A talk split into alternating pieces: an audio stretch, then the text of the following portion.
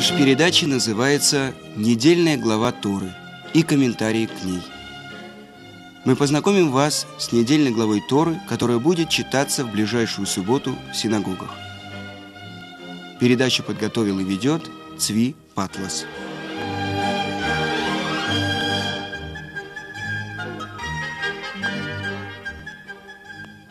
Итак, сегодня мы будем читать главу Аазину. Внемлите. И в качестве э, предисловия я хочу сказать, что вы помните, мы говорили, что эта глава, так же, как и предыдущая, это то, что Муше Рабейну говорит на сороковом году пребывания в Синайской пустыне в последний день своей жизни, седьмого Адара. Муше Рабейну собирает весь народ и говорит им эту песню, Аазину. И говорит Раби Эльхонен Вассерман, ученик великого Хофицкаема в своей книге «Иквет Демешиха», что вы не найдете в Таре, что была какая-то глава, у которой есть предисловие и послесловие, кроме этой песни, песни Аазину. О чем же, почему же такая важность этой песни? И говорит Рабель Хонен Вассерман, то, что в этой песне описываются все события, которые произойдут с Израилем до прихода Машеха, до прихода Избавителя. Отдельные стихи, отдельные строчки Тары, которые мы будем приводить здесь вместе с комментарием Раши, относятся к периоду непосредственно перед приходом Машеха, то есть в наш период. Потому что Ашем будет судить свой народ и сжалиться над своими рабами после того, как Израиль постигнут страдания, которым присудит его Ашем. Исполнится также и вторая половина, и жалится над своими рабами, то есть придет избавление. Когда? В час, когда Творец увидит, что иссякли силы Израиля, и нет у них больше на кого полагаться, он пошлет своего праведного Машеха. Ашем спросит, где те идолы, на которые уповали, надеялись еврейский народ? Которые будут вам защитниками.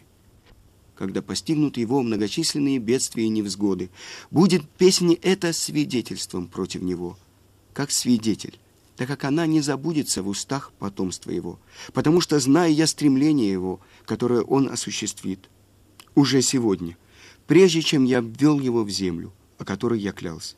И написал Моше песнь эту в тот день, и научил ее сыновей Израиля, и заповедал он Иешуа, и сказал, «Крепись и мужайся, потому что ты ведешь сынов Израиля в землю, о которой я клялся им, и я буду с тобой». И было, когда закончил Моше писать слова учения этого в книгу до конца, повелел Моше левитам, носящим ковчег завета Господа, сказав, «Возьмите эту книгу закона и положите ее сбоку ковчега завета Господа, Бога вашего, и да будет она там против тебя свидетельством» потому что я знаю строптивость и трудный характер твой. Пока живу я еще с вами, были вы строптивы перед Господом, тем более после смерти моей.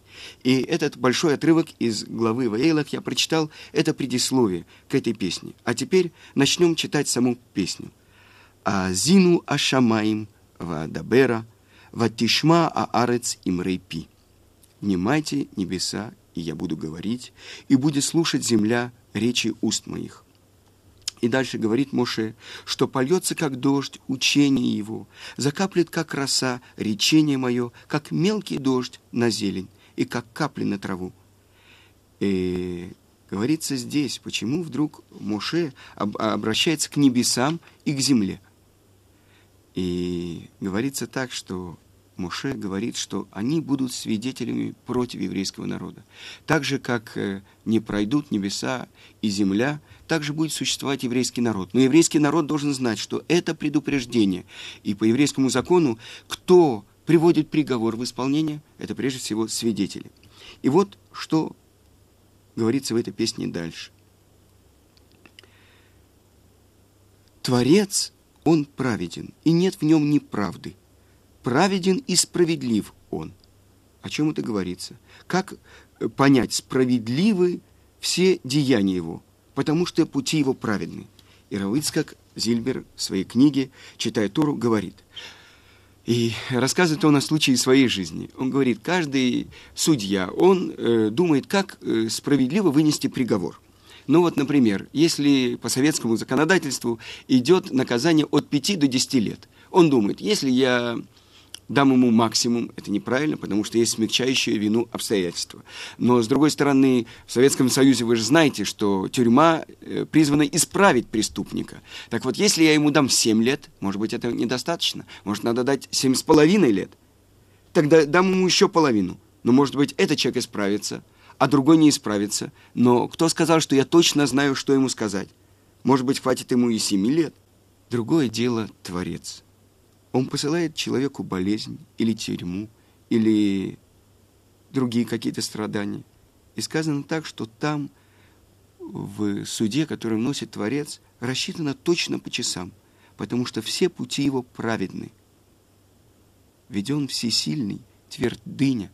Он никогда не даст лишнего.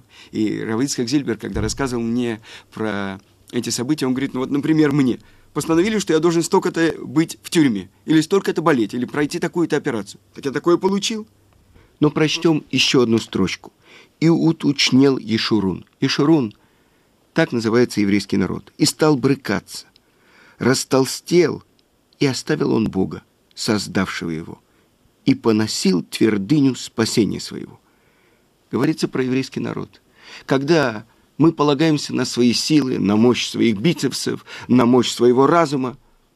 Тут же мы выталкиваем Творца из мира, который Он нам дал. И приводит это Хофицхайм такой пример. Один человек, был у него суд, и он понимал, что он ничего плохого не совершил, но он боялся, может, про него будут говорить что-то, кто-то донес на него. И из-за этого его вызывает в суд обвинение. И он обратился к очень опытному адвокату и сказал, помоги мне. Он сказал, хорошо, у меня есть один совет, я могу тебе его дать, но учти, это стоить тебе будет очень дорого. Он говорит, сколько это будет стоить, я заплачу. Только дай мне возможность избавиться от суда. И тогда этот адвокат сказал, ты знаешь, ты придешь в суд, и судья задаст тебе самый простой вопрос. Скажи, как твое имя? Сколько тебе лет? Где ты живешь? На каждый вопрос отвечай трелью соловья. Ты умеешь э, свистеть? Он говорит, да. Вот так и будет. И вот он пришел в суд, и вот задает ему судья вопрос, как тебя зовут? В ответ он начинает чирикать. Свистеть. А, а, э, судья удивился, но продолжает следующий вопрос. Так скажи, пожалуйста, сколько тебе лет? Он опять начинает чирикать. Скажи, пожалуйста, где ты живешь? Он опять чирикает. Ну что, нет у меня сил выдерживать всяких этих идиотов. Прогнать его. И этот человек счастливый вышел из здания суда, и тут к нему бросается адвокат и говорит, ну, как мой, как мой совет, когда я смогу, сумею получить свои деньги? И вдруг он слышит в ответ чириканье. Этот человек начинает свистеть. Он говорит, э, ты помнишь, что ты мне должен такую-то, такую-то сумму? И опять он чирикает ему в ответ. И тогда этот адвокат закричал, «Негодяй, это же я тебя научил этому совету! И это так ты поступаешь со мной?» И как часто человек, он настолько полагается на себя, что он обращается к Творцу и говорит, «Отодвинься». Вчера мне рассказали особенную историю. Э, люди приехали из Германии, у них были друзья в Америке, и вот они рассказали такую историю. Один деловой человек ехал на встречу, и он понимал, что очень много зависит от того, что он вовремя придет на эту встречу. Он подъезжает к этому административному зданию и видит, нет стоянки. Он делает круг, опять он не находит стоянки. Уже прошло пять минут. Он опять делает круг, и опять нигде нет свободного места. И он тогда взмолился и закричал, «Творец этого мира, помоги мне! Ты знаешь, что от этого зависит... Я могу удвоить свое состояние. Эта встреча настолько для меня важна. Пожалуйста, помоги мне!» И он проехал еще немножко, и вот он увидел свободное место. И тут же он обращается к Творцу и говорит, «Творец, спасибо, я уже обошелся своими силами». Насколько мы с вами похожи на эту анекдотическую историю. Насколько мы часто думаем про себя, вот я сделал такое-то, я создал такое-то, я приложил усилия, и вот я получил такое-то. В связи с этим я хочу вам рассказать пересказать часть урока Рав Азриэля, Азриэля Таубера. Он э, говорит, на что это похоже. Весь наш мир. Мы думаем, что мы настолько прочно в нем находимся, что от наших усилий все зависит. Мы еще раз один удар сделаем молотом по наковальне, еще заработаем столько-то долларов, еще сделаем там такое-то, получили такое-то. Он говорит, это похоже на кинотеатр. И в кинопроекторе находится фильм. Фильм, который был создан десятью речениями Творца. Берешит, Пара, Элуким. И рассчитан он тоже на определенное время, на, на 6 тысяч лет. И люди сидят в кинотеатре, смотрят фильм и думают, это настоящая реальность. Как человек, который придет с улицы и обратится к человеку, который сидит в кинотеатре и спросит, что это? Он говорит, это жизнь, ты не видишь? Это жизнь. Как он сможет ему доказать, что это только фильм? Э, одна возможность есть, если отключиться полностью свет. Будет темно. Другая возможность, если вынуть фильм из кинопроектора, то будет только свет. Но фильм и проектор держит в руках Творец. Что можем мы сделать? Как мы можем человеку, который сидит и погружен в этот фильм, доказать, что на самом деле это только экран, на который проецируется то, что находится на фильме, благодаря чему? Благодаря тому, что сквозь этот фильм проходит свет. И мы могли бы взять, сесть рядом с этим человеком и достать большой фонарь и зажечь его, и тогда на экране не будет ничего, только будет свет. Если мы выключим этот фонарь, то будет продолжение проекции фильма. Что такое этот фонарь? это фонарь нашей души. Когда человек смотрит глазами души на этот мир, он понимает, что что-то здесь не то. Я часто летаю на Иляле и часто захожу в дьюти-фри, и вдруг я подумал, весь этот мир можно уместить в одну тележку – в магазине Duty Free. Что там есть? То, что пьют, то, что закусывают, то, что вдыхают, нюхают, то, что смотрят, телевизоры, видео и так далее. И что еще? А, еще газеты, еще журналы, еще какие-то книжки. Все это можно погрузить в одну тележку. Как можно человеку открыть, что на самом деле это игра воображения? Посмотрите на экран. Тот, кто движется там на экране – он может пойти в другую сторону, ведь уже все снято, все уже э, фильм сделан. Где же возможность у человека открыть, что этот мир, на иврите мы много раз говорили, называется олам, называется корень слова этого скрытие. Кого скрывает этот мир? Он скрывает этот свет, который проходит через эту пленку и проецируется на экран – Потому что единственная реальность этого мира – это желание Творца, чтобы мир был, чтобы мы с вами существовали. И представьте себе, мы получаем все от Творца.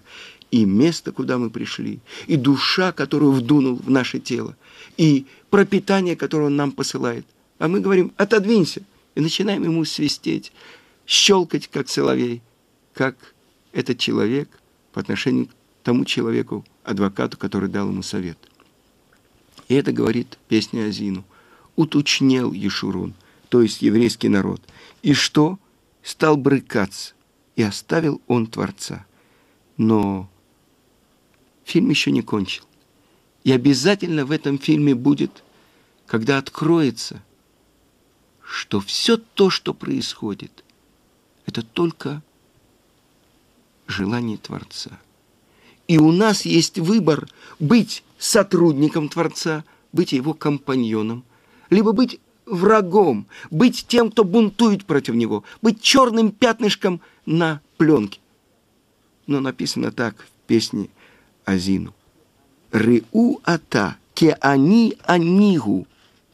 Посмотрите же сейчас, что я – это я, и нет никакого другого божества, кроме меня.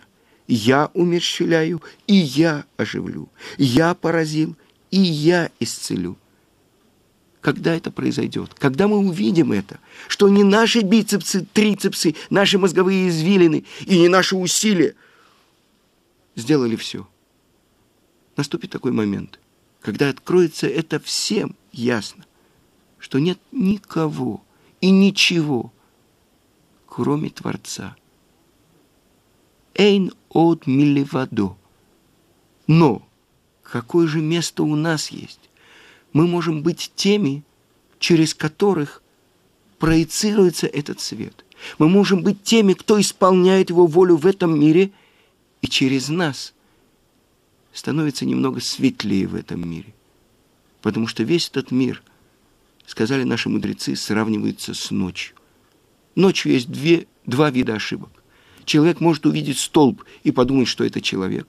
Он может увидеть человека и подумать, что это столб. Белое, черное, черное, белое. Как мы можем ориентироваться в этом мире? Только когда у нас есть фонарь. А кто может зажечь этот фонарь? Это только сам человек. И эту песню Азину мы читаем. Это первая суббота Нового года. В Роша мы стояли на суде. И мы надеемся, что окончательный приговор еще не вынесен.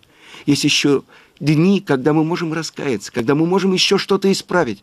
На самом деле, что мы можем сделать?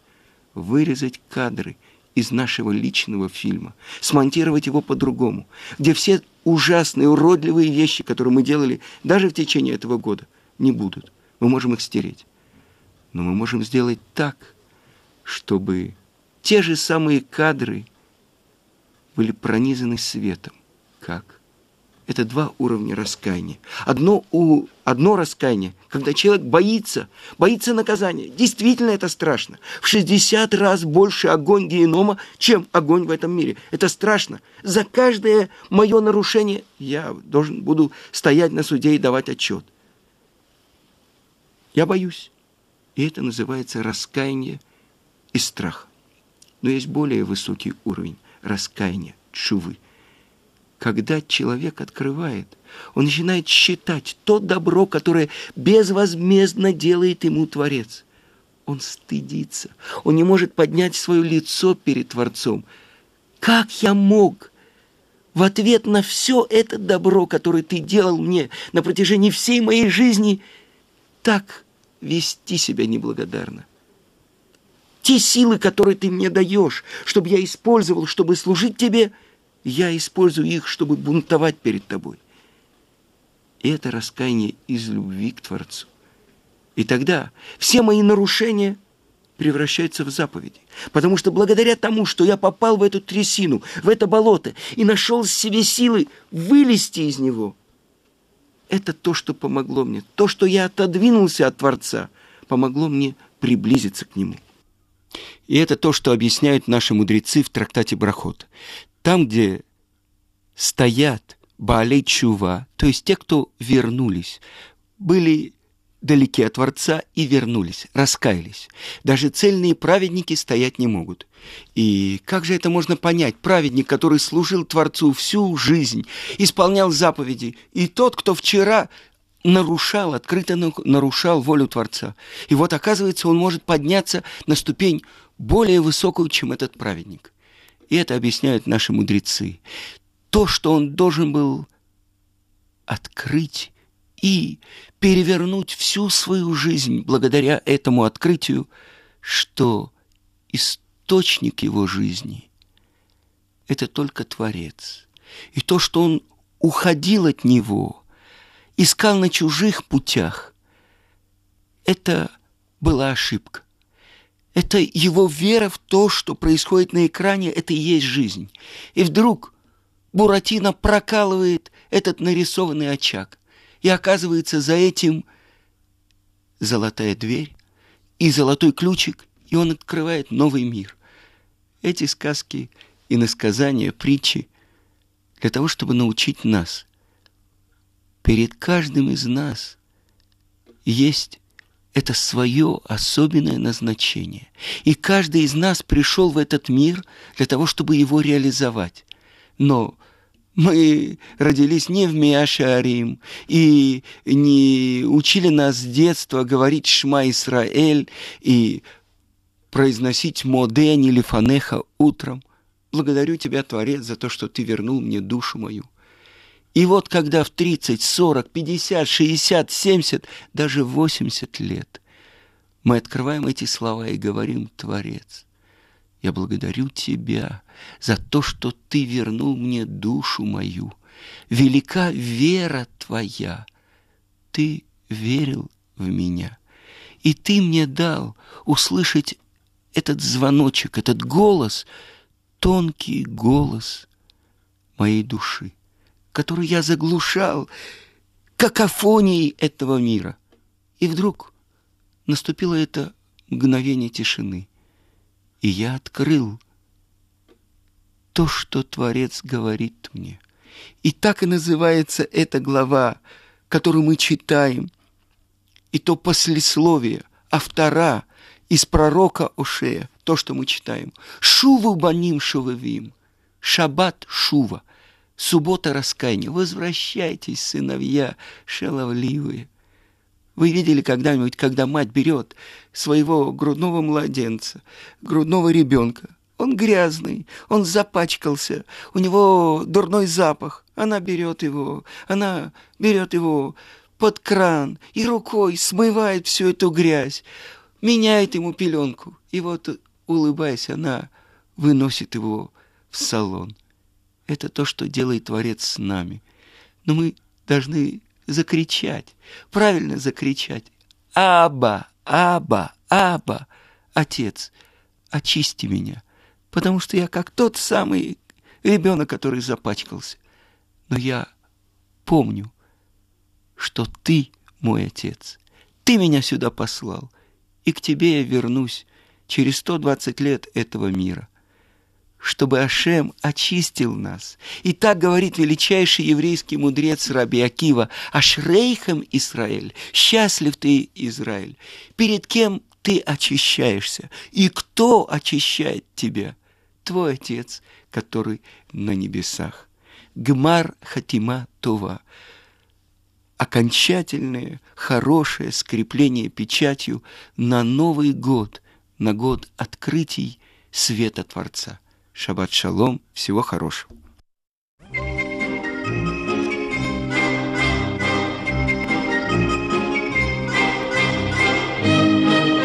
Вы слушали передачу «Недельная глава Торы» и комментарии к ней. Подготовил и вел Цви Патлас. thank you